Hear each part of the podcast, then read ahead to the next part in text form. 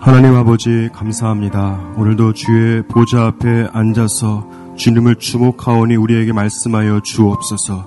우리의 눈을 열어서 주의 법에 기이한 것을 보게 하여 주옵소서. 우리에게 말씀하실 주님을 사모하고 기대하며 예수 그리스도 이름으로 기도합니다. 아멘. 네, 새벽을 깨우고 아, 주의 보좌 앞에 나오신 여러분들 환영하고 축복합니다. 아, 하나님의 말씀은 고린도 후서 10장 7절에서 18절까지의 말씀입니다. 금요일 본문 말씀입니다. 저희가 한 절씩 교독하도록 하겠습니다. 제가 먼저 읽겠습니다.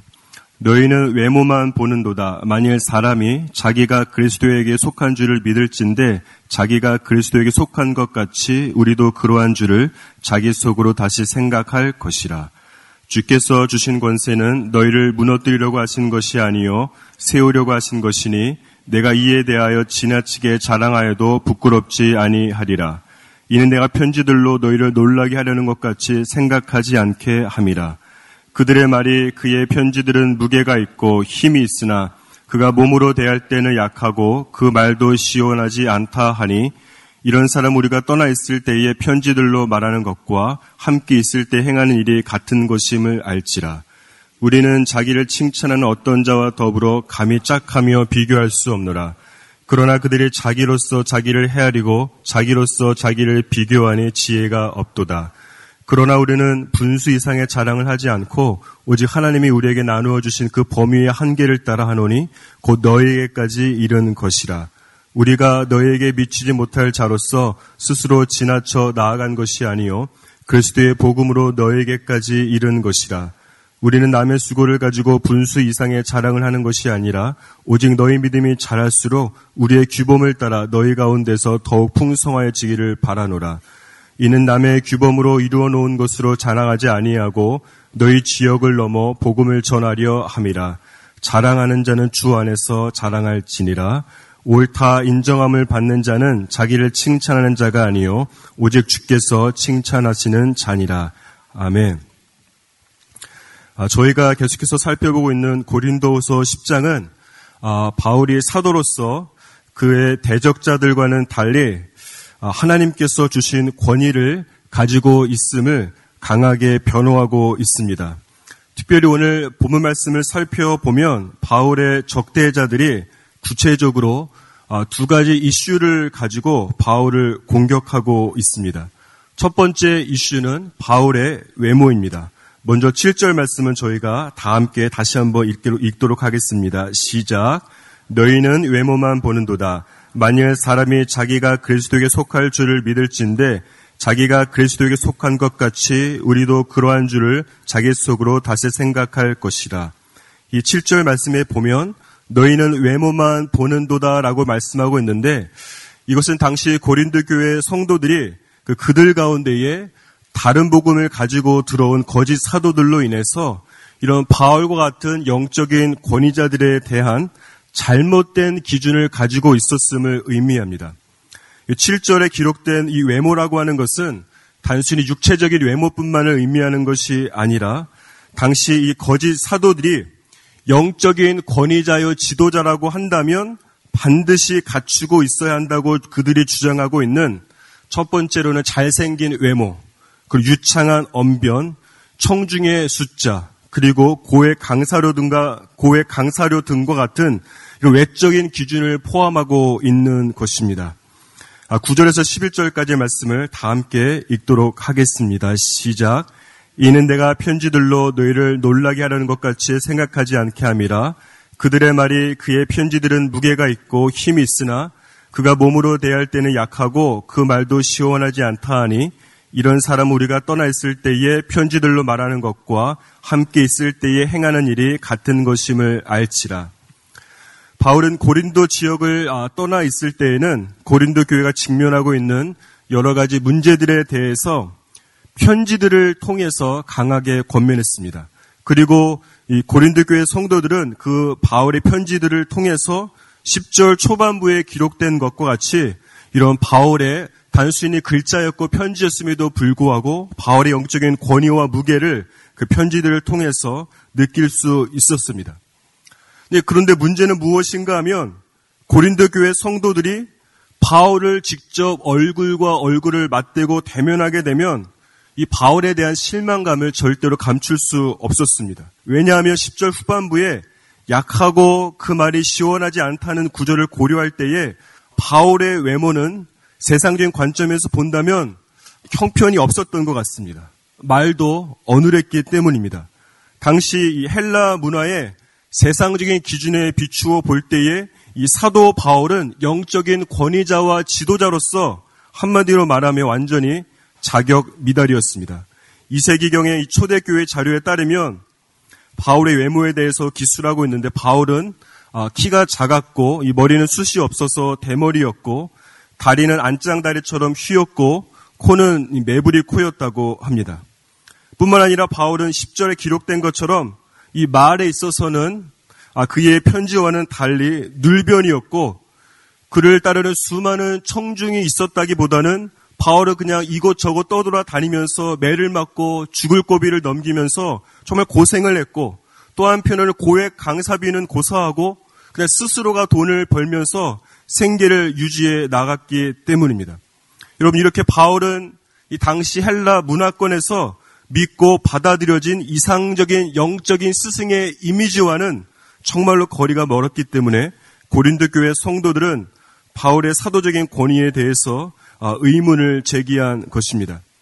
우리는 이런 아, 고린도 교회 성도들을 보면서 이렇게 생각할 수 있습니다. 어쩌면 아, 저렇게도 영적으로 눈이 멀고 바울과 같은 영적인 거장을 몰라볼 수 있을까라고 생각할 수도 있겠습니다. 하지만 창세기 3장에 보면 태초에 아담이 이 눈에 보이지 않는 하나님의 말씀에 순종하기보다 눈에 보암직하고 먹음직한 이 선악과 앞에서 무너졌을 뿐만 아니라 사무엘상 16장에 보면 여러분 사무엘 선지자조차도 이세의 아들 중에서 다윗이 아니라 이런 외모적인 스펙, 외모적인 요소가 정말로 단연코 군계 일학이었던 엘리압을 이스라엘의 왕으로 세우려고 했던 것을 보면 눈에 보이는 것은 그 이면에 있는 마음의 중심을 보지 못하게 하는 정말로 저항, 저항하기 힘든 강력한 힘을 가지고 있는 것 같습니다. 여러분 이렇게 한번 생각해 보십시오. 여러분 예를 들어서 최근 훈남으로 큰 인기를 얻고 있는 박보검의 외모를 가졌고 여러분 정말 스티브 잡스와 같은 달변으로 이 앞에서 스피치를 하고 뿐만 아니라 세미나를 할 때마다 수천 명의 청중을 몰고 다니는 중국 알리바바의 마윈 회장과 같은 지명도를 가진 한 사람이 있다고 생각해 보십시오. 그러면 그와는 정반대로 외모는 정말로 보잘 것 없고 말은 할 때마다 더듬고 원고를 보느라 청중하고는 eye contact은 하지도 못하는 시골 출신의 한 사람이 있는데 여러분 이 사람과 이 사람의 메시지 내용이 그냥 비슷하고 어느 것이 거짓이고 진리인지 구분이 쉽지 않은 상황이라면 여러분은 둘 중에 어떤 사람을 영적인 지도자로 따르고 싶겠습니까? 여러분 그런 상황인 것이에요. 여러분 이런 배경 속에서 고린도교의 성도들은 7절 말씀에 기록된 것과 같이 외모만 보고서 거짓 사도들을 받아들이고 정말 그들과는 이런 외부적인 외적인 면에 있어서 비교 자체가 되지 않는 정말 이 사도 바울의 사도적인 권위를 의심하게 되었고 거절하려고 했던 것입니다. 여러분 이런 상황에서 영적인 공격과 비난을 받았던 사도 바울의 반응은 무엇이었는지 8절 말씀을 다시 한번 읽도록 하겠습니다. 시작. 주께서 주신 권세는 너희를 무너뜨리려고 하신 것이 아니요 세우려고 하신 것이니 내가 이에 대하여 지나치게 자랑하여도 부끄럽지 아니하리라. 8절 말씀에 보면 중요한 것이 주께서 주신 권세라고 기록되어 있습니다. 이것은 사도의 직분을 비롯한 모든 영적인 권위는 하나님께서 주시는 것이라는 의미입니다. 영적인 권위는 사람이 줄 수 있는 것이 아닙니다. 사도라는 어떤 직분을 맡아서 생기는 것은 더더욱 아닙니다. 바울의 대적자들이 주장하듯이 뛰어난 외모와 유창한 이 스피치와 웅변술과 청중의 숫자와 고의 강사료와 같은 외적이고 비본질적인 세상적인 기준에 따라 이런 영적인 권위가 결정되는 것은 더더욱 아닌 것임을 하나님께서 말씀하고 있는 것입니다. 8절 말씀 후반부에 보면 바울은 주님께서 주신 권세를 지나치게 자랑하여도 부끄럽지 않다고 기록되어 있습니다. 여러분 이것은 이 바울 자신의 사도로서의 영적인 권위는 세상적인 스펙을 통해서 성취한 것도 아니고 사람들의 추천장을 통해서 주어진 것도 아니고 바울 자신의 영적인 권위는 오직 하나님께서 친히 부르셔서 그에게 주신 것이기 때문에 지나치게 자랑하여도 부끄럽지 않다고 바울이 고백하고 있는 것입니다. 사랑하는 여러분, 영적인 권위는 하나님께로부터 주어지는 것입니다.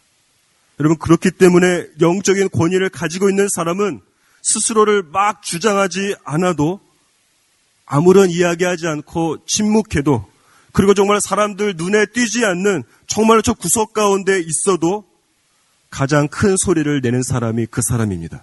사람들에게 영적인 영향력을 미치고 하나님의 시선이 머물게 되어 있는 사람이 영적인 영향력이 있는 권위를 가지고 있는 사람입니다. 여러분, 그럼에도 불구하고 교회 안에서 보면은 사람들이 영적인 권위를 여러분 종교적인 열심이나 세상적인 스펙과 세상적인 학벌과 세상적인 어떤 기준에 의해서 사역적인 업적과 교회 안에서의 신분으로 영적인 권위를 쟁취하려고 할 때에 사람들에게 상처를 주고 믿음이 약한 사람들을 시험에 들게 하고 때로는 주님의 몸 된 교회를 어려움에 빠지게 하는 것입니다. 사랑하는 여러분, 저는 하나님께서 여러분 모두에게 영적인 권위를 주시기를 원하신다고 믿습니다.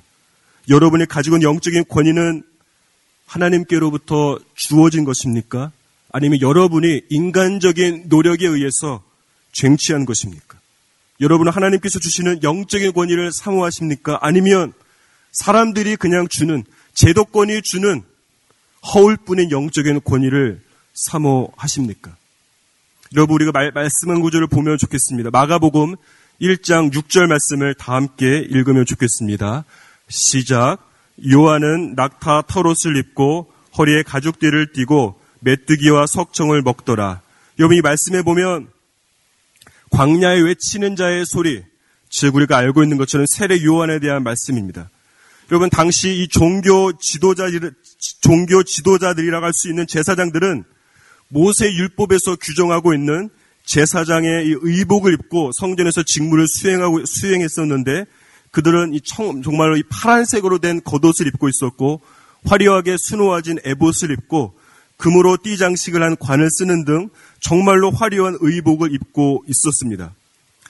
제사장들이 입은 옷이 아, 하나님께서 규정한 것이기 때문에 이 옷 자체에는 아무런 문제가 없습니다. 하지만 이 당시 종교 지도자들의 문제는 무엇인가 하면 그들이 하나님 앞에 직무를 행할 때 입고 있는 이런 제사장의 의복을 통해서 그들의 영적인 권위를 나타내려고 했다고 하는 것이 그들의 문제입니다.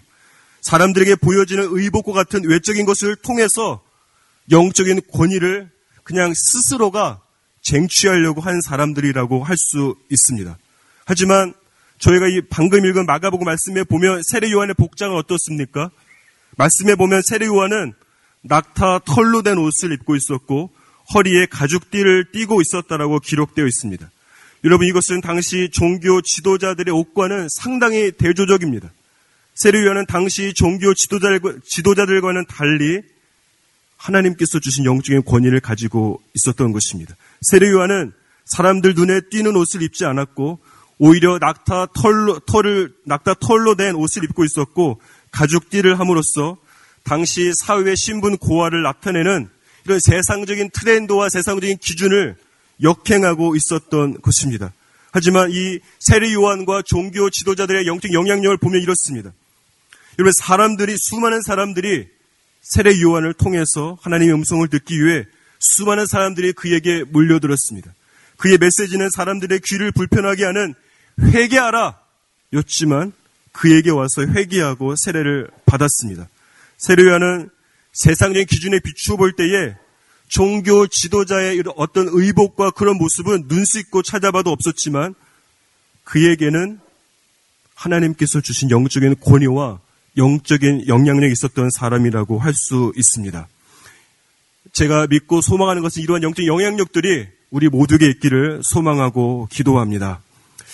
그렇다면 우리가 좀 보고 싶은 것은 하나님께서 언제에 바울을 사도로 부르시고 그에게 영적인 권위를 주었을까 하는 것입니다. 갈라디아서 1장 15절, 17절 말씀을 아, 다 함께 읽으면 좋겠습니다. 시작. 그러나 내 어머니의 태로부터 나를 택정하시고 그의 은혜로 나를 부르시니가 그의 아들 이방에 전하기 위하여 그를 내 속에 나타내시기를 기뻐하셨을 때에 내가 곧 혈육과 의논하지 아니하고 또 나보다 먼저 사도된 자들을 만나려고 예루살렘으로 가지 아니하고 아라비아로 갔다가 다시 다메색으로 돌아갔노라. 예, 계속해서 이 화면을 좀 띄워주시면 좋겠습니다. 여러분 이 말씀은 바울이 기독교인들을 박해하기 위해서 다메색으로 향하던 도중에 하늘로부터 그에게 호련히 임한 빛을 보고 땅에 엎드러졌을 때에 사오라 사오라 내가 어찌하여 나를 핍박하느냐라는 예수님의 음성을 듣고 이 바울이 회심한 사건을 그 배경으로 하고 있습니다. 그런데 우리가 보고 싶은 17절 말씀을 좀 보고 싶은데 그 말씀 안에 보면 특이한 점이 한 가지 있습니다. 그것은 바울이 담에색 도상에서 예수님을 만난 이후에 본격적으로 사역을 시작하기 전에 아라비아 광야에 3년 아, 동안 머물렀다는 것이 중요합니다. 바울이 이 아라비아 광야에서 무엇을 했는지에 대한 아, 구체적인 성경 기록은 나와 있지 않습니다. 하지만 우리가 추측할 수 있는 것은 바울이 하나님께 이끌려서 아라비아 광야에서 3년 동안 머물고 하나님께서 자신을 어머니의 태에서부터 선택하시고 부르시고 이방인에게 복음을 전하기 위해서 자신을 사도로 부르신 것을 깨달았을 뿐만 아니라 무엇보다도 우리가 오늘 말씀에서 보고 있는 하나님께서 주시는 영적인 권위를 옷을 입는 시간이었을 것이라고 하는 것입니다. 제가 공부했던 이 신학대원 졸업식에서 아직도 기억에 지워지지 않는 인상적인 장면이 한 가지 있습니다. 그것은 어, 박사 학위 어, 수여식이었습니다. 석사 학위와는 달리 이 박사 학위는 이 박사 학위를 받는 사람이 이 단상으로 올라와서 중앙에 무릎을 꿇고 아, 회중을 아, 보고 앞에 앉습니다.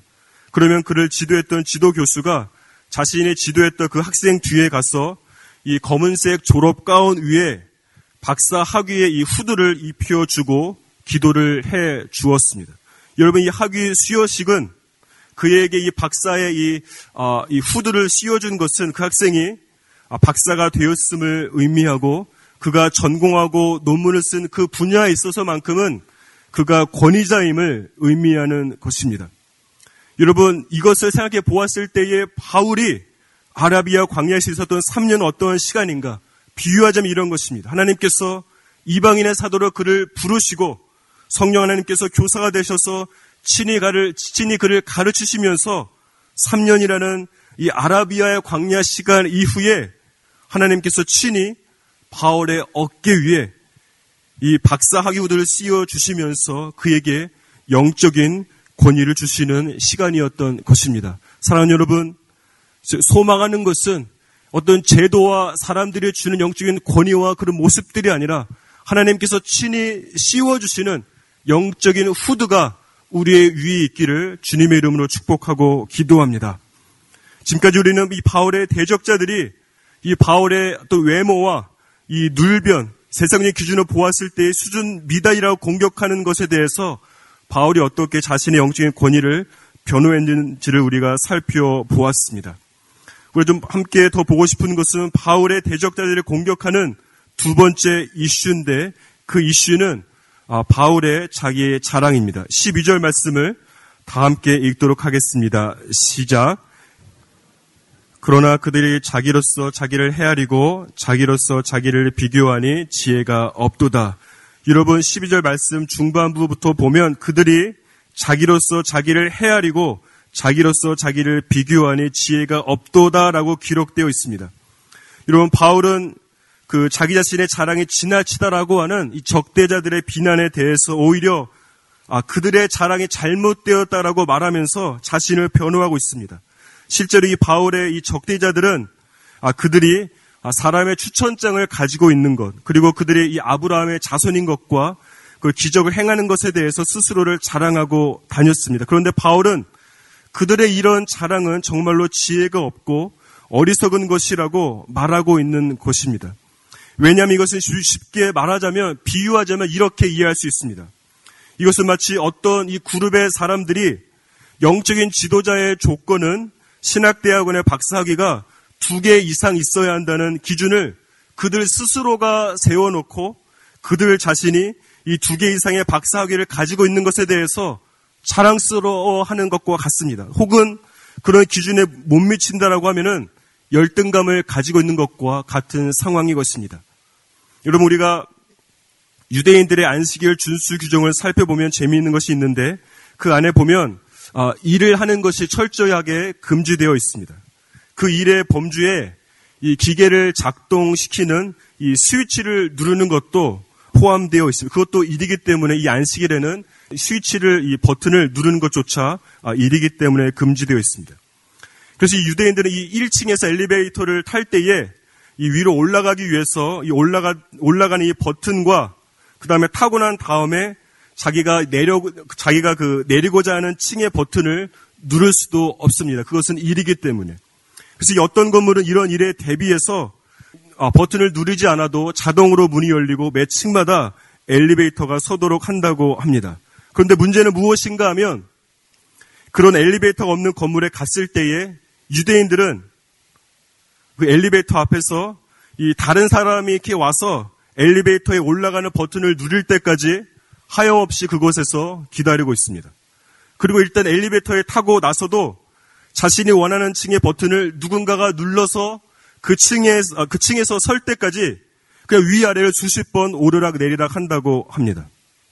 여러분, 우리가 신앙생활 할 때에 또 마찬가지라고 생각합니다. 하나님께서 요구하지도 않은 이런 영성의 기준을 유대인들과 같이 우리 스스로가 세워서 그것을 잘 지키면 나는 영성이 있는 것처럼 영적인 권위가 있는 것처럼 정말 자랑스럽게 생각하고 혹은 그 기준에 도달하지 못하면 세상의 모든 짐을 홀로 지고 있는 것처럼 열등감에 빠지고 영적인 우울증에 빠지는 것은 아닌지 모르겠습니다. 하나님께서 말씀하시는 영성의 기준이 아니라 그냥 누군가에 의해서 혹은 나 스스로 세운 어떤 기준이 있다라고 하면 그것을 내려놓으시고 영적인 자유함을 오늘 이 시간에 누리시기를 주님의 이름으로 축복합니다. 13절에서 16절까지의 말씀을 다 함께 읽도록 하겠습니다. 시작. 그러나 우리는 분수 이상의 자랑을 하지 않고 오직 하나님이 우리에게 나누어 주신 그 범위의 한계를 따라 하노니 곧 너에게까지 이른 것이라. 우리가 너에게 미치지 못할 자로서 스스로 지나쳐 나아간 것이 아니요 그리스도의 복음으로 너에게까지 이른 것이라. 우리는 남의 수고를 가지고 분수 이상의 자랑을 하는 것이 아니라 오직 너희 믿음이 자랄수록 우리의 규범을 따라 너희 가운데서 더욱 풍성하여지기를 바라노라. 이는 남의 규범으로 이루어 놓은 것으로 자랑하지 아니하고 너희 지역을 넘어 복음을 전하려 함이라. 여러분 13절 말씀에 보면 오직 하나님이 우리에게 나누어 주신 그 범위라는 아, 구절이 나오는데 그것은 무엇을 의미하냐면 하나님께서 바울에게 주신 사명, 즉 이 바울을 이방인의 사도로 부르신 것을 의미합니다. 따라서 13절과 14절에서 바울은 이렇게 말하고 있는 것입니다. 바울의 이 적대자들은 그들 스스로가 세운 이런 외적인 기준을 가지고 고린도 교회 성도들에게 그들의 잘못된 권위를 내세우고 자랑하고 있는 반면에 바울은 그런 인간적인 기준이 아니라 하나님께서 자신을 고린도 교회를 포함한 이방인의 사도로 부르셨기 때문에 이 고린도 교회 성도들에게 하나님의 합법적인 정당한 사도로서 영적인 권위를 가지고 복음을 전한 것에 대해서 자랑한다고 말하고 있는 것입니다. 이런 바울이 정말 비난을 받고 어려움이 있었지만 그럼에도 불구하고 고린도 교회에서 영적인 권위를 가질 수 있었던 이유는 무엇인가?